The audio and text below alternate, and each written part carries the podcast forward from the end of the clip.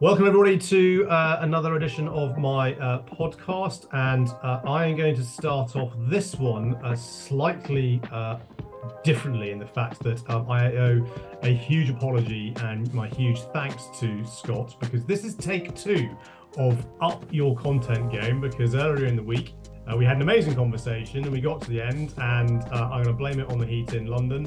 Uh, I had forgot to press record uh, much to my embarrassment. It's the first time I have ever done this in the best part of 115 episodes of my uh, podcast. So, uh, my huge uh, thanks and apologies to uh, Scott, but I can absolutely confirm that we are recording now. So, all is uh, all is good.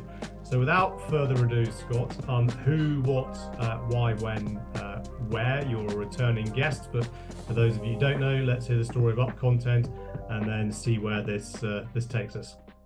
Yeah, sure. And, and, Alex, if we had to do it all over again, which again, hopefully we won't, but I would. Uh, if we need to get to take three, we can. I just hope this conversation is truly going to be as good as the first one that we had together. Uh, so thanks for for having me back. I'm excited to talk about all of the changes that we've seen since the first time we had a conversation. And for those who haven't heard that episode yet, it was all focused on is content still king?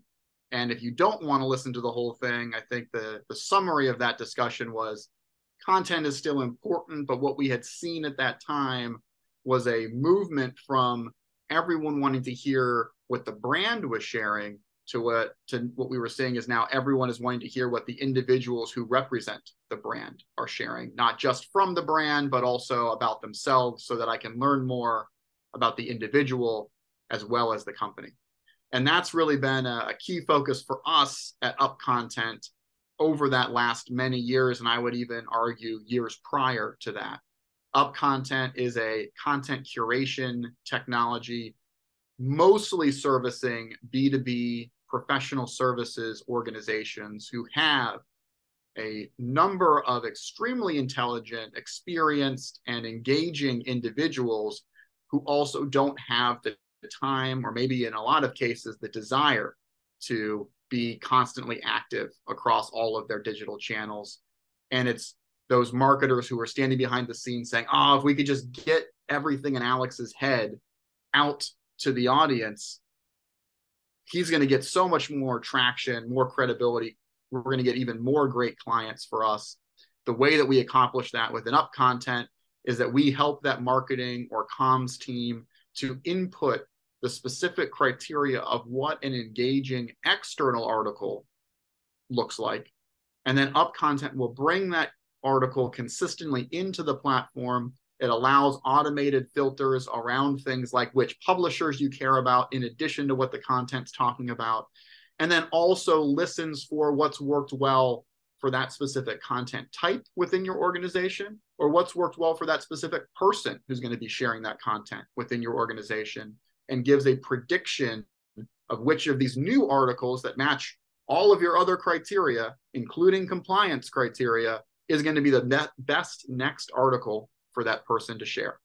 And then when they share that through your current social media, email, or website channels, we can also overlay a call to action banner that can be unique for that individual as well, so that they can not only share that expertise, but they can also make it very, very easy for that reader to take the next step in that relationship with the individual, come back to an owned property like an email newsletter or a landing page or just my LinkedIn direct messages and start that dialogue you make it sound so easy and uh, straightforward straightforward scott and if memory serves me uh, correctly this was you know up content was kind of born out of an agency that you were um, working for back in kind of 20 i'm going to say 14 15 is, is that right Right. So we were running a marketing agency focusing exclusively on execution. So we were not the fancy Don Draper types coming up with the strategies, but would often come in after the strategy was created when that CMO would say, This is awesome. How the heck am I going to actually get this implemented? And so rather than them having to go and hire an advertising agency and a writer agency and a social media person, or do what we all have tried to do, which is find just that one person who can do absolutely everything extremely well.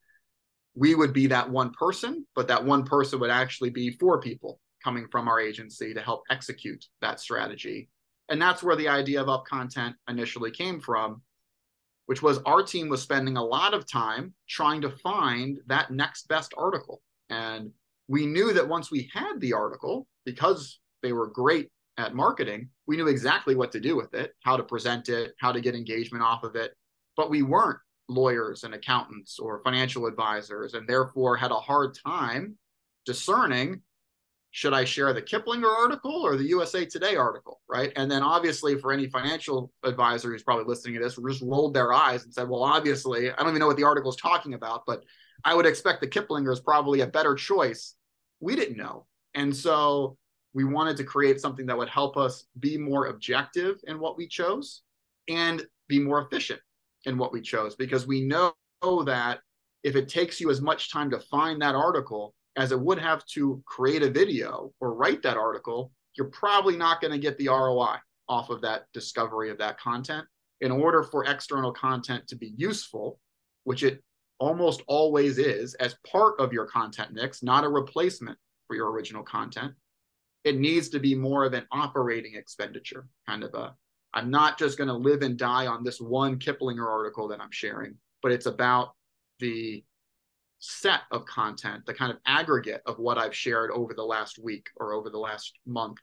And the fact that I'm consistently sharing valuable insights with my authentic hot take, if you will, associated with that insight is what endears my audience to me. It grows my audience.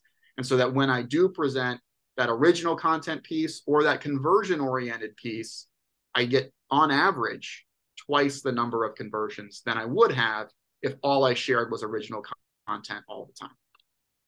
And in terms of those conversions, that's we, we are converting this into a human conversation or a DM has been sent saying, I've seen that, I've read that, I'm now ready to have a conversation. That's that's what we're talking here because you know, whenever I that's my view on what a conversion should be. But I guess if you speak, and this isn't, you know, denigrating marketing in any shape or form, but marketing may have a different view as to what a conversion may may well be. So to be clear for the audience, a conversion in my world, but also your world, it's it's a human conversation. Yes, I'd, yeah, individual raising their hand, and I know who that person is. I don't just see a hand raised in a swath of people, and I'm like, well, I think there's two or maybe three people out there who have raised their hands. I don't know who they are, and I don't know how to get to them. I'm not counting those as conversions. It's that I know that this person started a conversation with me. This person signed up for my email newsletter, and now I have their information and I can continue to nurture that relationship. Or to your point, they actually came into my direct messages and now we're having a great conversation about that article. Uh, and we often talk about conversions from a sales oriented mindset. And obviously, that's a big driver for the use of a tool like UpContent. But we've also seen a lot of growth in conversions as it relates to recruitment. You know, getting mm-hmm. more people to see that job posting and apply for that job because when I see my future colleagues being experts, being thought leaders, getting that traction, getting that recognition on those digital channels, now I know who I'm going to be working with, and it makes me want to apply. Uh, and it also makes me want to stay. And so that application tracking as well, how many new people filled out this job form from the content that's being shared by their future colleagues, we also would consider that a conversion, even though there may not be direct dollars tied uh, to that. And you raise an interesting, an interesting point there in terms of the outcomes that one is trying to achieve by doing whatever it is you're doing in, with with the content. And if I reflect on, you know, my journey in in the world of social selling, although I've fallen out of love of that that term recently, similar time to kind of you, so 2014, 2015 for uh, for me and the you know the challenge of getting people to share anything, let alone corporate content, let alone their own content, let alone third party content, and then the rise of employee advocacy, which I guess is the broad catch all of what we're talking about. And you may well have seen think it was a couple of weeks ago, the CHRO of Cisco was in Entrepreneur or something around how they want to turn all 84,000 employees into brand ambassadors. And I think it got to the point where she turned off the ability to be tagged in a post because so many people are going, Hey, I'm going to use this to create awareness because I can help you on employee advocacy, yada, yada, yada. What, why in, and I'm going to come to the recruitment dollar bit in, in a minute because I absolutely agree, but why do you feel, Scott, that we're almost 10 years on now from where this has kind of born out of? And employee advocacy and brand ambassadors, not necessarily anything really new in a in the concept. The technology is such as your platforms make this much, much uh, easier. But w- why do you feel that even today we get really excited when it's, hey, Cisco's doing this? And it's like, well, yeah, yeah kind of go figure. amazing, isn't it? Uh, and it just it's amazing how long it takes for these things to really take hold in mass. Uh, because you're right, this idea still of I can activate my whole team, and if I do that, we know there's a plethora of research out there, particularly on the sales side. You know this as well as anyone, right? If I'm a kind of a revenue related individual, right, salesperson uh, or a broker or a agent or an advisor, being consistently active on LinkedIn not only gets you more opportunities, but it helps you close those opportunities faster. And those opportunities tend to stick around longer than those who are just randomly coming in and hunting for the best price. So, why has it taken us so long to achieve this? And I think when you start to dig into the challenges, you kind of go back to the inbound mentality, right? At the brand level, which has worked really well and continues to work well for, for brands. And then when we've all seen these advocacy calculators, right? Where you just type in how many employees you have, yeah. and then all this it like says, look, if you only are sharing it on one channel, you get 10 people seeing it. But if you put in a thousand here, you get 10,000 people seeing it, right? And you're like, oh, this is great. Let me pay a bunch of money and now get an app on everybody's phone who's on my company. And what do I put into it? And then the usual answer is, well, marketing knows what to put into it. And marketing says, absolutely, I know what to put into it. We've been creating great content for three years. So we're just going to take that whole library and shove it into this system, and everything should work. And the problem is that many times, particularly in those first attempts for advocacy or social selling or digital relationship management, whatever you want to call it, we assume that all we need to care about is the external audience. And we're just trying to get the article to that external audience or the video to the external audience. And we forget about probably the most critical customer of that investment, which is the employee, the individual who is now the gatekeeper who's going to, because they're good people, say, sure, marketing, I'll help you out. I'll share this content. But that only lasts so long, right? If you keep on beating the drum and saying, hey, we've got a new blog, I'm going to send a push notification to everyone and tell you all to share it. I may just share it because I feel like I have to, or because I really like that $25 Amazon gift card. You know, I'd like to go buy something but it's hard to sustain. And so what we have seen is a lot of large investments, large rollouts happen. We already have content. We're a big enterprise. We've got tons of content. Put it all into there. Everybody starts using it. And then that employee logs in the next week and she sees the same content as was in there last week. And so, yeah, okay, I'll share this one now. And then I log in a week later and there may be like one new article, but it's kind of promotional and it's not even related to the geography that I'm in or the industry area that I practice. I'm just not going to share anything this week. Getting me to come back in that fourth week is infinitely harder than it was to get me to log in the first time.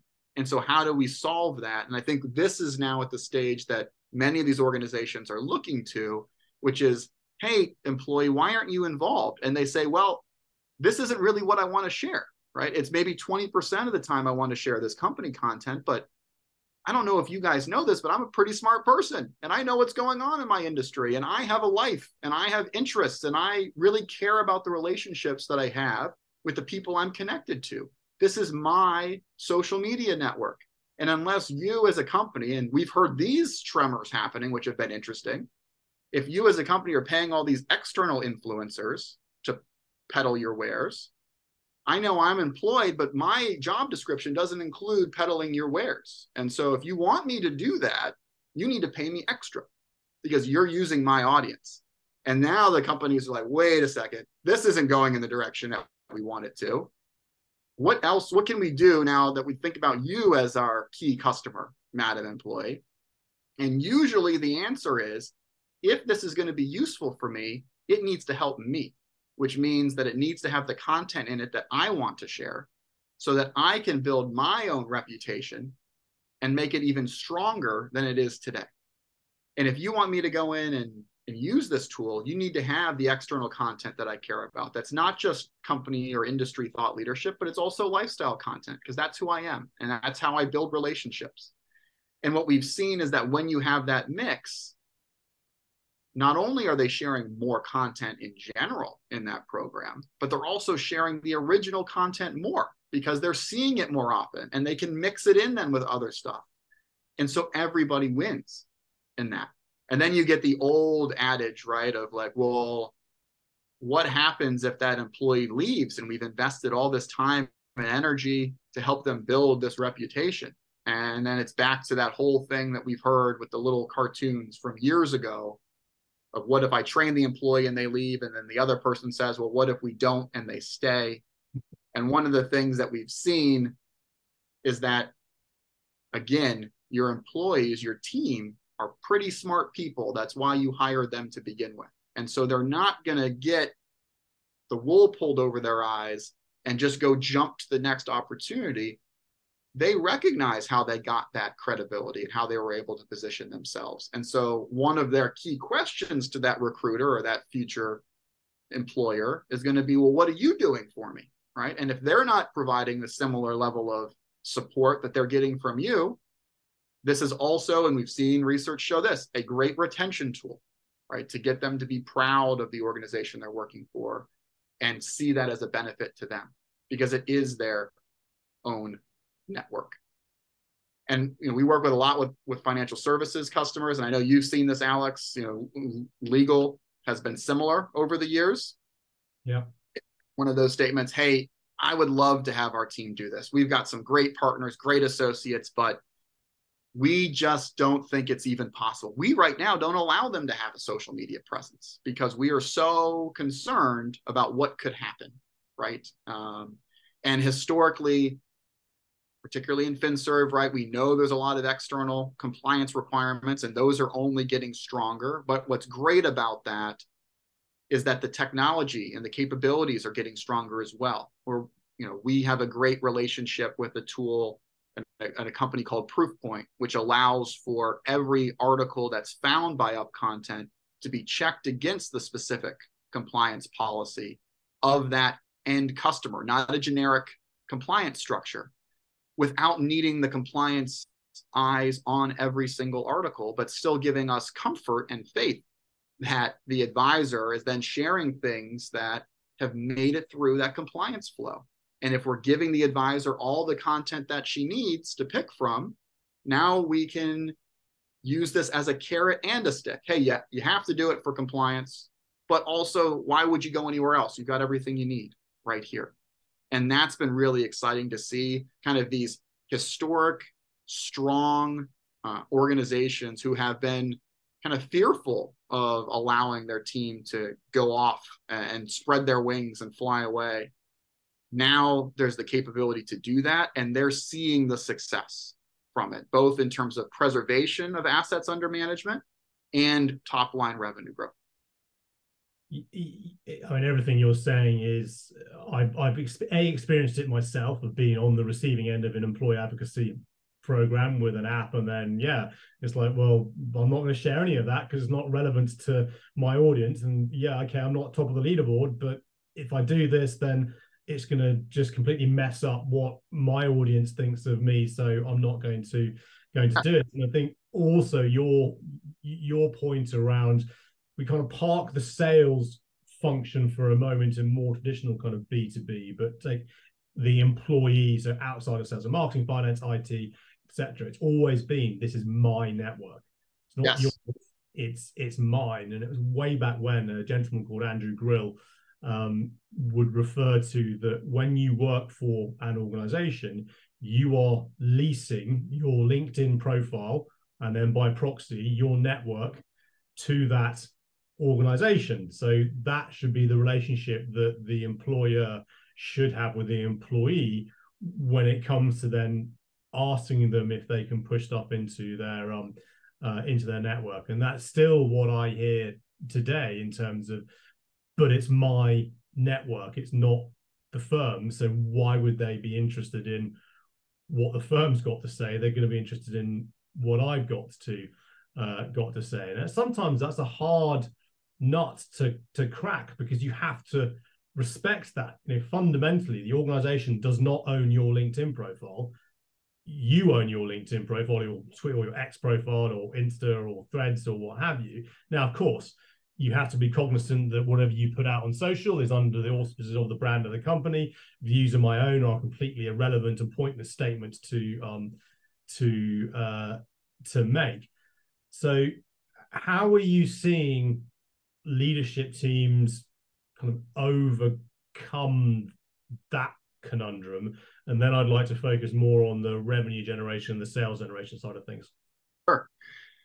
So what's been interesting is it's almost been a i don't want to say bottom up because uh, i would consider those individuals even though there's more of them that are directly in front of the customers at the top uh, but traditionally from an org chart perspective it's more of a bottom up demand pull function where the clamoring for what you're talking about and the statement of look i just had a performance review with my supervisor and they said that i personally need to go and generate x number of new clients and renew y number of new clients and grow my book by y percent over the next quarter. But then i'm not allowed to go and onto these digital channels and share what i want that i believe is going to help me accomplish these goals. So what do you want me to do? Either I'm a kind of my own P&L and I have to go and drive it. Yes, I understand compliance and I can I can follow that. Or you're going to give me the leads or the and the opportunities and I have to close them, but it can't be both. And so I think that's where we're hearing kind of the the watershed moment if you will, particularly in areas like legal and accounting and consulting, insurance where we are relying upon the individuals to not only be the service, uh, but also win the service and win the new business at the same time. So we have to support them in being able to have these relationships.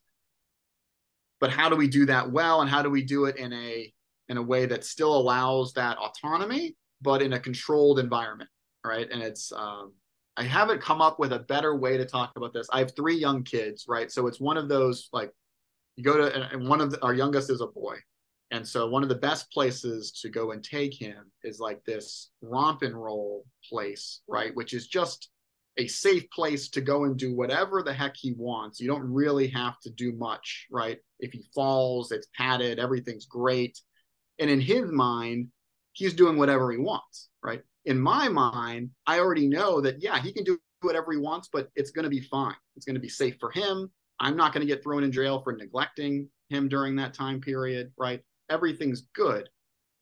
And the reason I'm sharing that is I think that's the new mentality that organizations are trying to get to, which is really difficult. How do I make sure that that sales team member feels like she can share and interact and be herself, do what she does best, share her knowledge and insights and her personal perspectives but in a way that if it falls or she runs into something, she's not going to get hurt and I'm not going to get in trouble as a company in doing it. And the way that we've seen that happen, this is going to sound very basic, is by asking the team what they would like to share and then having a way to actually get that content to them. So even a basic survey to those sales team members of what it, what is the type of content you like sharing or would like sharing and you'll always be impressed of what you get back.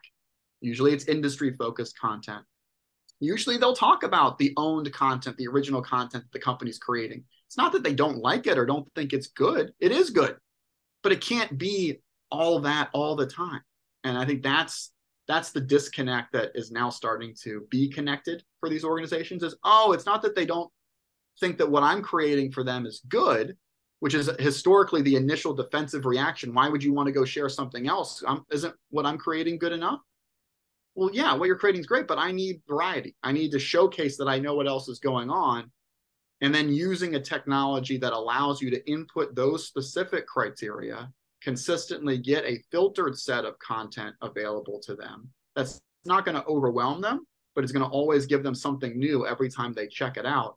And that they can share a set of content from that that's not going to be the same as their colleague sharing. Now you've created the romp and roll for digital relationship or social selling. And and I agree with you on the social selling side. Every time I say it, I kind of like want to bite my tongue because the the selling aspect should only be maybe at the most 20% of the activity on there, right? The 80% of the activity is building yourself to a point where your audience feels like you can be useful in their decision process, not to get you to a point where you can sell to them.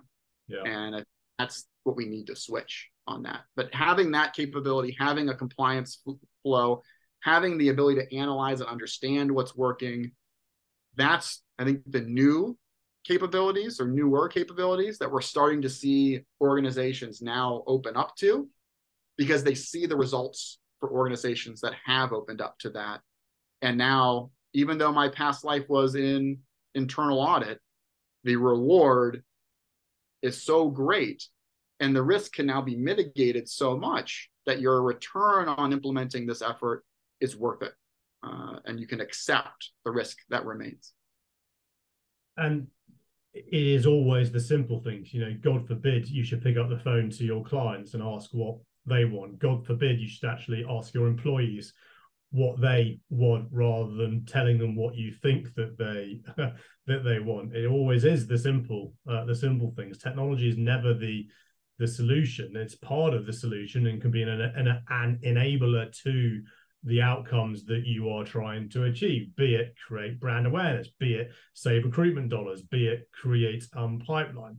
But picking up on a comment you just made there, Scott, around um, the analytics and kind of proving this is going to work or does work, because back in the day it was like, hey, I'm I'm posting stuff out there, I'm getting some leadership analytics, but I have no idea whether it's actually generating leads and I have no other than I actually get a DM personally on LinkedIn. But if it's a you know a link that's going somewhere else, I don't know where that's going to, or is that going back to me? So, what are you seeing in in your platform or in the industry where you can actually now pinpoint the fact that Alex or Scott or Jane or whoever they shared this on this channel, and that's because of them doing that has now actually resulted in a conversion. A conversion being a conversation.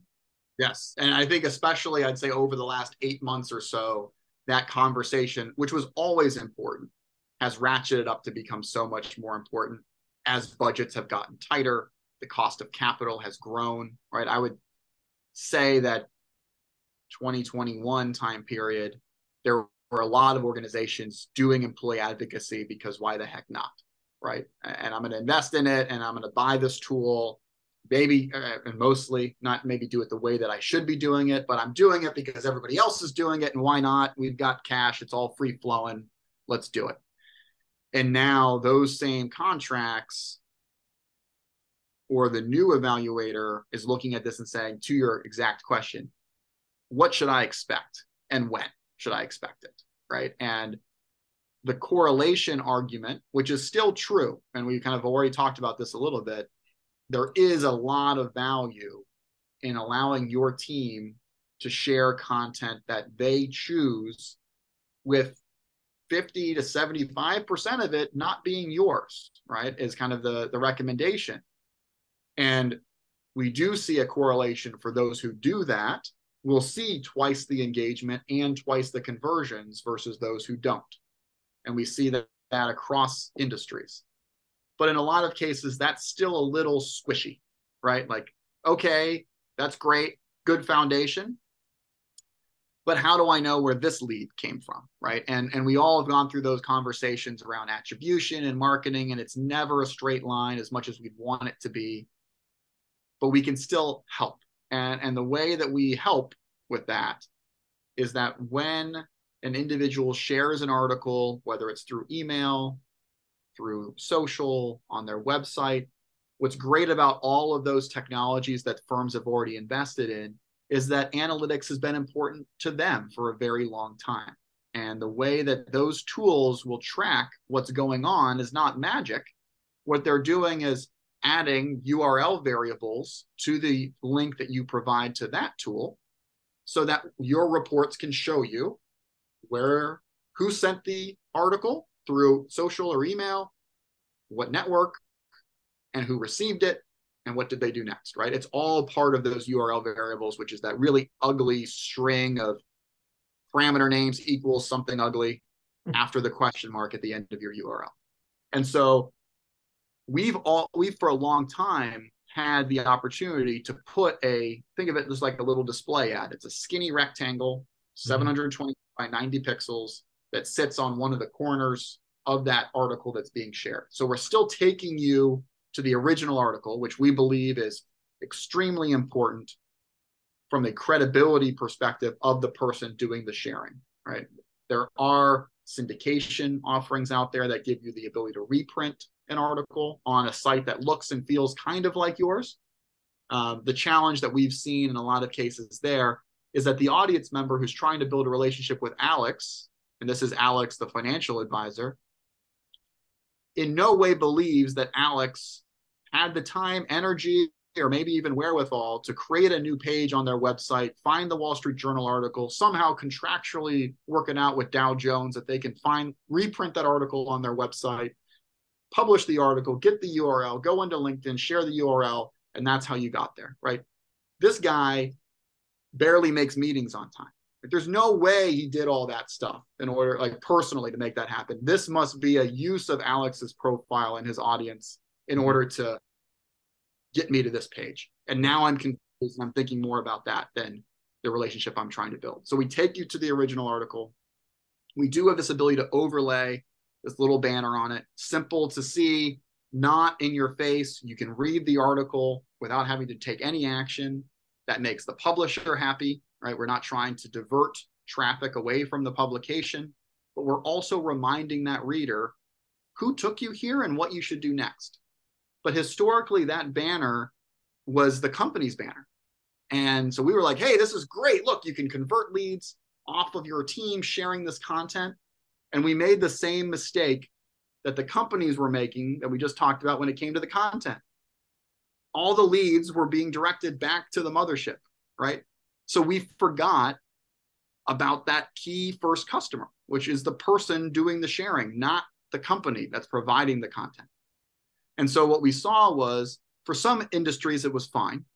But for a lot of industries, particularly industries where the individuals had their own P&L or their own quota responsibility, they were upset and they would share articles intentionally that didn't have the banner versus those that did because they didn't want to give that value back to the company because they saw the presentation that came out at the end of the quarter from marketing saying how great the advocacy program was and look how many leads we generated for the company. And then that individual would say, wait a second, you didn't generate those leads. I generated those leads. You gave me the tools and enabled me, but that's my network you're counting as your win. And I can't, why, why that should be mine. That should be my win. That should be my lead. So, what we're doing now to solve for that is that we listen for those URL variables. We look and see what URL variables are being applied because in most of the partner integrations that we have, that indicates the person who has sent the article, mm-hmm. whether again through email or social or what have you. And so because of that, we can dynamically overlay and change the banner on a personal basis without the company needing to do any work and without the individual, most importantly, needing to do anything special to make that happen. That banner sits there with whatever URL that traffic should go to, even if it's going back to the mothership, we're taking those URL variables and putting it on that destination URL so that even though everybody may go to a single lead form, when that gets captured in Salesforce or HubSpot or what have you, we know who brought the traffic there, and that opportunity gets assigned to the right person automatically. So it is their lead for organizations or industries like mortgage or FinServ or real estate, in most cases, that individual agent or broker has their own page already. And so this is another great way to drive traffic back to their page specifically, because that's the relationship that that reader is trying to build. It's not with ABC, DEF Realty, it's with Scott, the agent. Yeah. That's who I'm trying to understand. And so that capability is fairly new, um, but we're seeing a lot of excitement in that because it finally connects that last dot and allows us to not only give them the number of leads, but we can also show where the leak may be happening. Here's how many people went to articles and didn't click on that banner. Here's how many people clicked on the banner but didn't complete the lead gen form. And then here's the people who did the whole process. And we can compare it by individuals in the same organization or individuals in the same industry and start to really hone in to maybe you're asking too much too quickly, or maybe you're not sharing the right content to drive that opportunity. It lets us be much more strategic about what we're sharing. And just as you're talking, my brain was going in terms of the the kind of visualizing the workflow of that uh, that happening because th- that has always been the 64 million dollar question, if you will. Um, prove social selling works, which is hard, right? To say, well, I've done all this, and this person has now done this thing because they've been consistently watching me, listening, and now they're over here. But if the listeners, if you can imagine or visualize that workflow, let's just stick with LinkedIn because it's easy. You post something on LinkedIn, which could be Wall Street Journal, could be the FT, could well be corporate content as, as, as well, but with your own personalized kind of call to action banner, which, yeah, could get fed back into um, the mothership, but it gets fed into a lead gen form, which gets pushed into a Salesforce or a HubSpot or a Dynamics. And those three CRM systems sync with Sales Navigator. You then can match you can start to stitch all this together and really start to improve pipeline generation and creation. And I guess also I'm making assumptions here, Scott, but you should never, well, I know one should never do that. Are you also able to figure out what type of content performs better versus other types of content by, I don't know, by publication or by what the actual content body is in the content style to help guide going, well, stop pushing this stuff out because it's just not working, but let's push more of this because this is getting really good engagement. Yeah, that's a really great. And, and it is something that is, is important to us. And it's been a really great placemat for conversations with our customers, both on the analytics side. So, what we track are clicks that occur on individual articles. And each one of the individual articles that comes through UpContent gets a unique identifier not just at the article level, but at the kind of the workflow level. So we know when for this identifier, that article went through this collection, which for us is kind of a node in the system, a filter step, was from this social network, shared by this person, originated from this topic area, had this publisher, this image, this headline, this post text, this full text, right? We know all the information about what that click was on. And then we also know the some of the anonymous GDPR compliant user agent information. So country, obviously we capture all the URL variables, mobile versus desktop, all of those things to try to understand exactly to your point, what's working and what's not working. And how does that vary by content or vary by individual? Because everyone's network is different as well. So we have all of that. And for the, I'd say the last 12, 18, maybe even longer, we've been reporting that information to our customers and it's created really great discussions, right? Oh, okay, so I'll do more of this and less of that.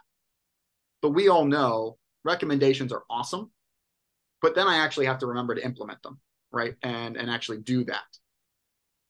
And there wasn't as much uh, of that that was going on, right? We kind of had the same conversations quarter after quarter. Hey, really interesting stuff. Love the graphs. You know, thumbs up. Nothing changes because yeah priorities.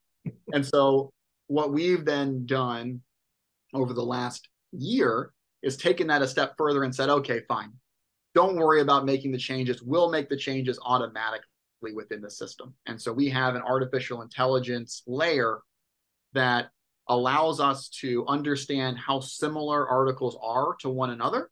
Mm-hmm. And we use that click information to know, okay, article A delivered in this way got 50 clicks.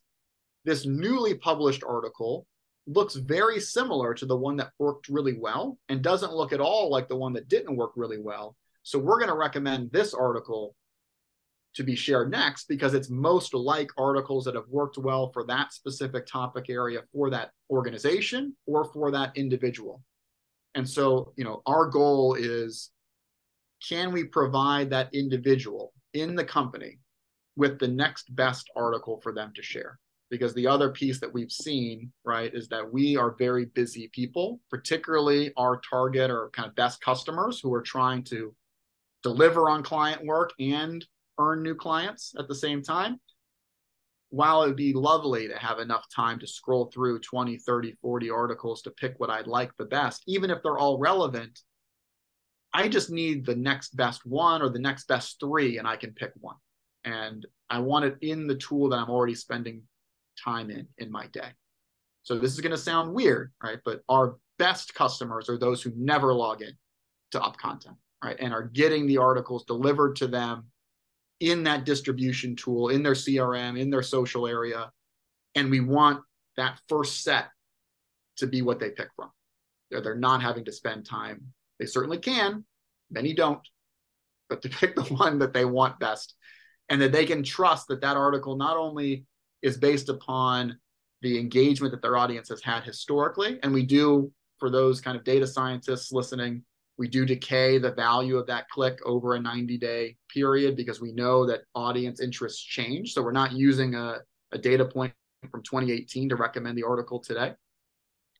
We want to use that, but we also need to make sure that article has gone through the marketing check, meaning that it matches specific criteria and comes from specific publishers that marketing is comfortable with or, or feels are valuable for their team to be sharing, and has matched any compliance requirements as well and it's from that final pool then that we make that recommendation. So it's again the, the kind of romp and roll mm-hmm. mentality with this AI of here's what you should go and do next. Go play on that swing or jump off that tower would be the next best thing to do.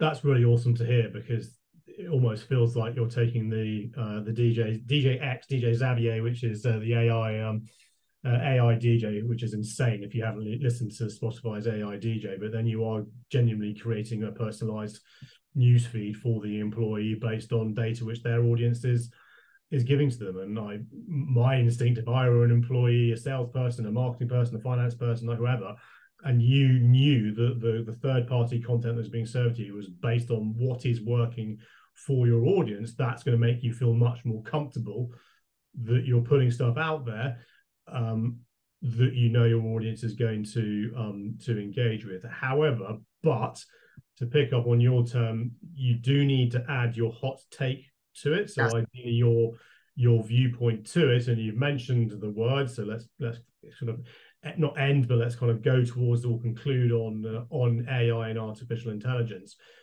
because you know it is here. Only the good thing is, even though we we I uh, cocked up in terms of not recording uh, a couple of days ago. Only yesterday, I saw Microsoft have now issued their update on how they will uh, deal with copyright infringement in um, in Copilot. What are you seeing in the world of um, uh, Gen AI? How organizations are using this to craft either the hot take or craft social posts all all together? I mean, it's it's an interesting adoption curve, right? And I'm sure you're seeing the same across the industries, particularly for us, where we are our best customers are in these trust centric industries that we've talked about, right? It's it's about do I trust that you're the right person to do the job for me? And do I trust that I can actually tolerate you through the duration of whatever this job is as an individual?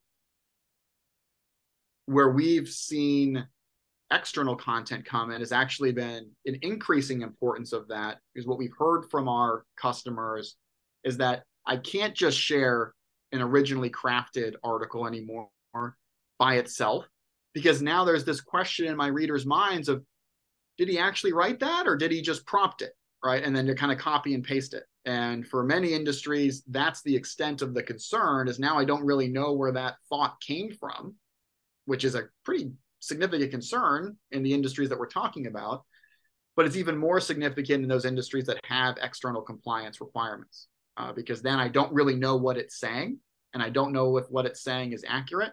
And if I'm using Gen AI to create a full thought leadership piece, and I don't spend the time reading through it and editing it, I'm just using it as a way to get stuff out. A, there's nothing new in that piece, probably nothing valuable to read because you didn't add anything to it. You just asked someone to tell you something that everyone else already knows, which is what Gen AI is in a different way. But then also, I don't know if it's is it helping me then or is it hurting my my reputation? And so what we've seen is that if I am sharing original content, there's an increasing importance to add context to it through these external articles to show where these thoughts and ideas and perspectives are coming from, kind of show your work, the old elementary school requirement, right? Don't just give me the answer. But then on top of that, we've seen a lot of value in the use of generative AI to aid in that hot take. Um, and that is, to your point, a very critical element of success in using any content, whether you're sharing your company's blog or you're sharing something that came from an external source. If you're going to be engaging in an employee advocacy or a social selling or whatever you want to call it, or if you're just talking to somebody, you don't just want to throw an article in their face, right? Here's the title, uh, and then you walk away. Like that's totally not useful. But it's here's an article that I think you'd be interested in. Here's what I took away from it, right? Or the reason I'm sharing this is blah blah blah. It doesn't need to be a Shakespearean novella that you're putting under that because the goal is consistency. And I need to know who you are. And so if you write in these beautiful prose and you put emojis all over the place and hashtags, and then I actually meet you and you are stone cold, I'm like, wait a second, who am I? Who is the person that I was supposed to be talking with? And you've actually done yourself more harm than good because you've wasted both of our times because I wanted the emoji guy and you're the straight laced IBM guy. No offense to any IBM people talking about former IBM people right? That's a different person. And certain people want to work with the first person and certain people want to work with the second person. So don't attract the wrong people to work with you because at some point they're going to find out who you are. And so where we've seen the most success is when you read an article and say, that's interesting, immediately try to understand why you think that's interesting and just share that information. You will over time build the habit of integrating all of the kind of tips and tricks and hacks and games around the algorithm, but it all comes down to being yourself, being authentic, and being consistent and sharing things that your target audience actually wants to engage with. That's going to still, all of those other things will help you do even better on top of that. But if you don't have that foundation of truly sharing things that are interesting to you and sharing why they're interesting, the emojis and the hashtags and the mentions and all of that stuff matters nil. The only other thing that I would say has an equal amount of value as consistently sharing relevant, valuable content, regardless of where it's coming from, is especially on social, obviously, engaging with those who are also sharing relevant and value insights that you think are interesting. I think all too often we just kind of scroll past, and say, wow, that's interesting. Maybe we read the article but don't really do anything. Or if I'm doing something, I feel like, oh, this is only benefiting the person who shared it. You know, I'm just being a nice guy. Well, no, right?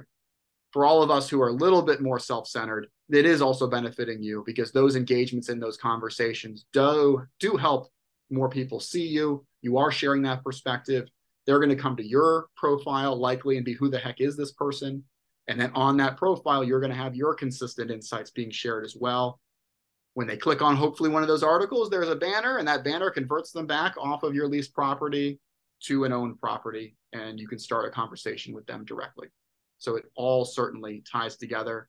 Using Gen AI to help with that hot take, I do this all the time because many cases you freeze, right? When you don't know what to say and you see that blank box and you're like, oh my gosh, I really don't want to screw this up.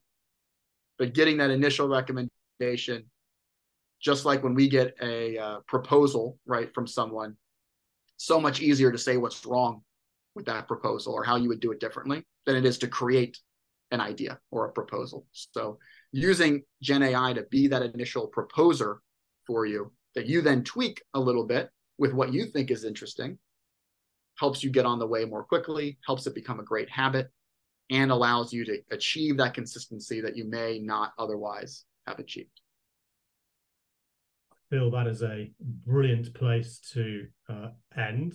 Um, what I'm hearing, what I've rather heard, heard loud and clear, is that you need to be engaging in conversation with third party content. That needs to be, irrespective of how you're getting there today, is you need to be sharing that third party insightful content with a hot take to it, either your own view or Gen AI kind of as the the the the starting point. And you know, you've already said that organizations that do that, sellers that do that, see a significant uptick in terms of conversions and uh, and opportunity. And also, what I've heard today is that if go to your employee advocacy team, go to your marketing team, and actually tell them you're not getting the right content, tell them this is what I want. This is what I want in the um uh in the in the system. And Scott, if people want to come find you and learn about how UpContent can potentially help them and their uh, their organizations, where's the best place for uh, for people to go? Yeah, I mean, if you're someone who doesn't want to hear my voice anymore and rather just learn for yourself, upcontent.com has a lot of that information to help you get started. Uh, certainly, I would love to speak with you directly. However, so LinkedIn is a great location, or just feel free to use the old fashioned email machine at it's scott at upcontent.com and we can talk through there. But uh, excited to hear your views, whether it's questions about implementation or questions just about strategy, or, or to your point, Alex, how do I bring up this topic to my marketing team? You know, how should I present this in a way that's going to benefit me and the rest of my team? Always happy just to swap stories and share ideas on, on how to make things happen. Fantastic. Thank you. And as always, thank you so much to uh, my uh, listeners. If you want to be on the podcast, you know what to do. I want to recommend people to be on the podcast, but a, a, a final apology to Scott for, for doing take two. And a final huge, huge thank you again for uh, agreeing to come back on. We are definitely recording because I can see it in the uh, in the top right. It's always an absolute uh, absolute pleasure. Uh, thank you, Scott. Thank you, Alex. It's been great. Looking forward to our third one.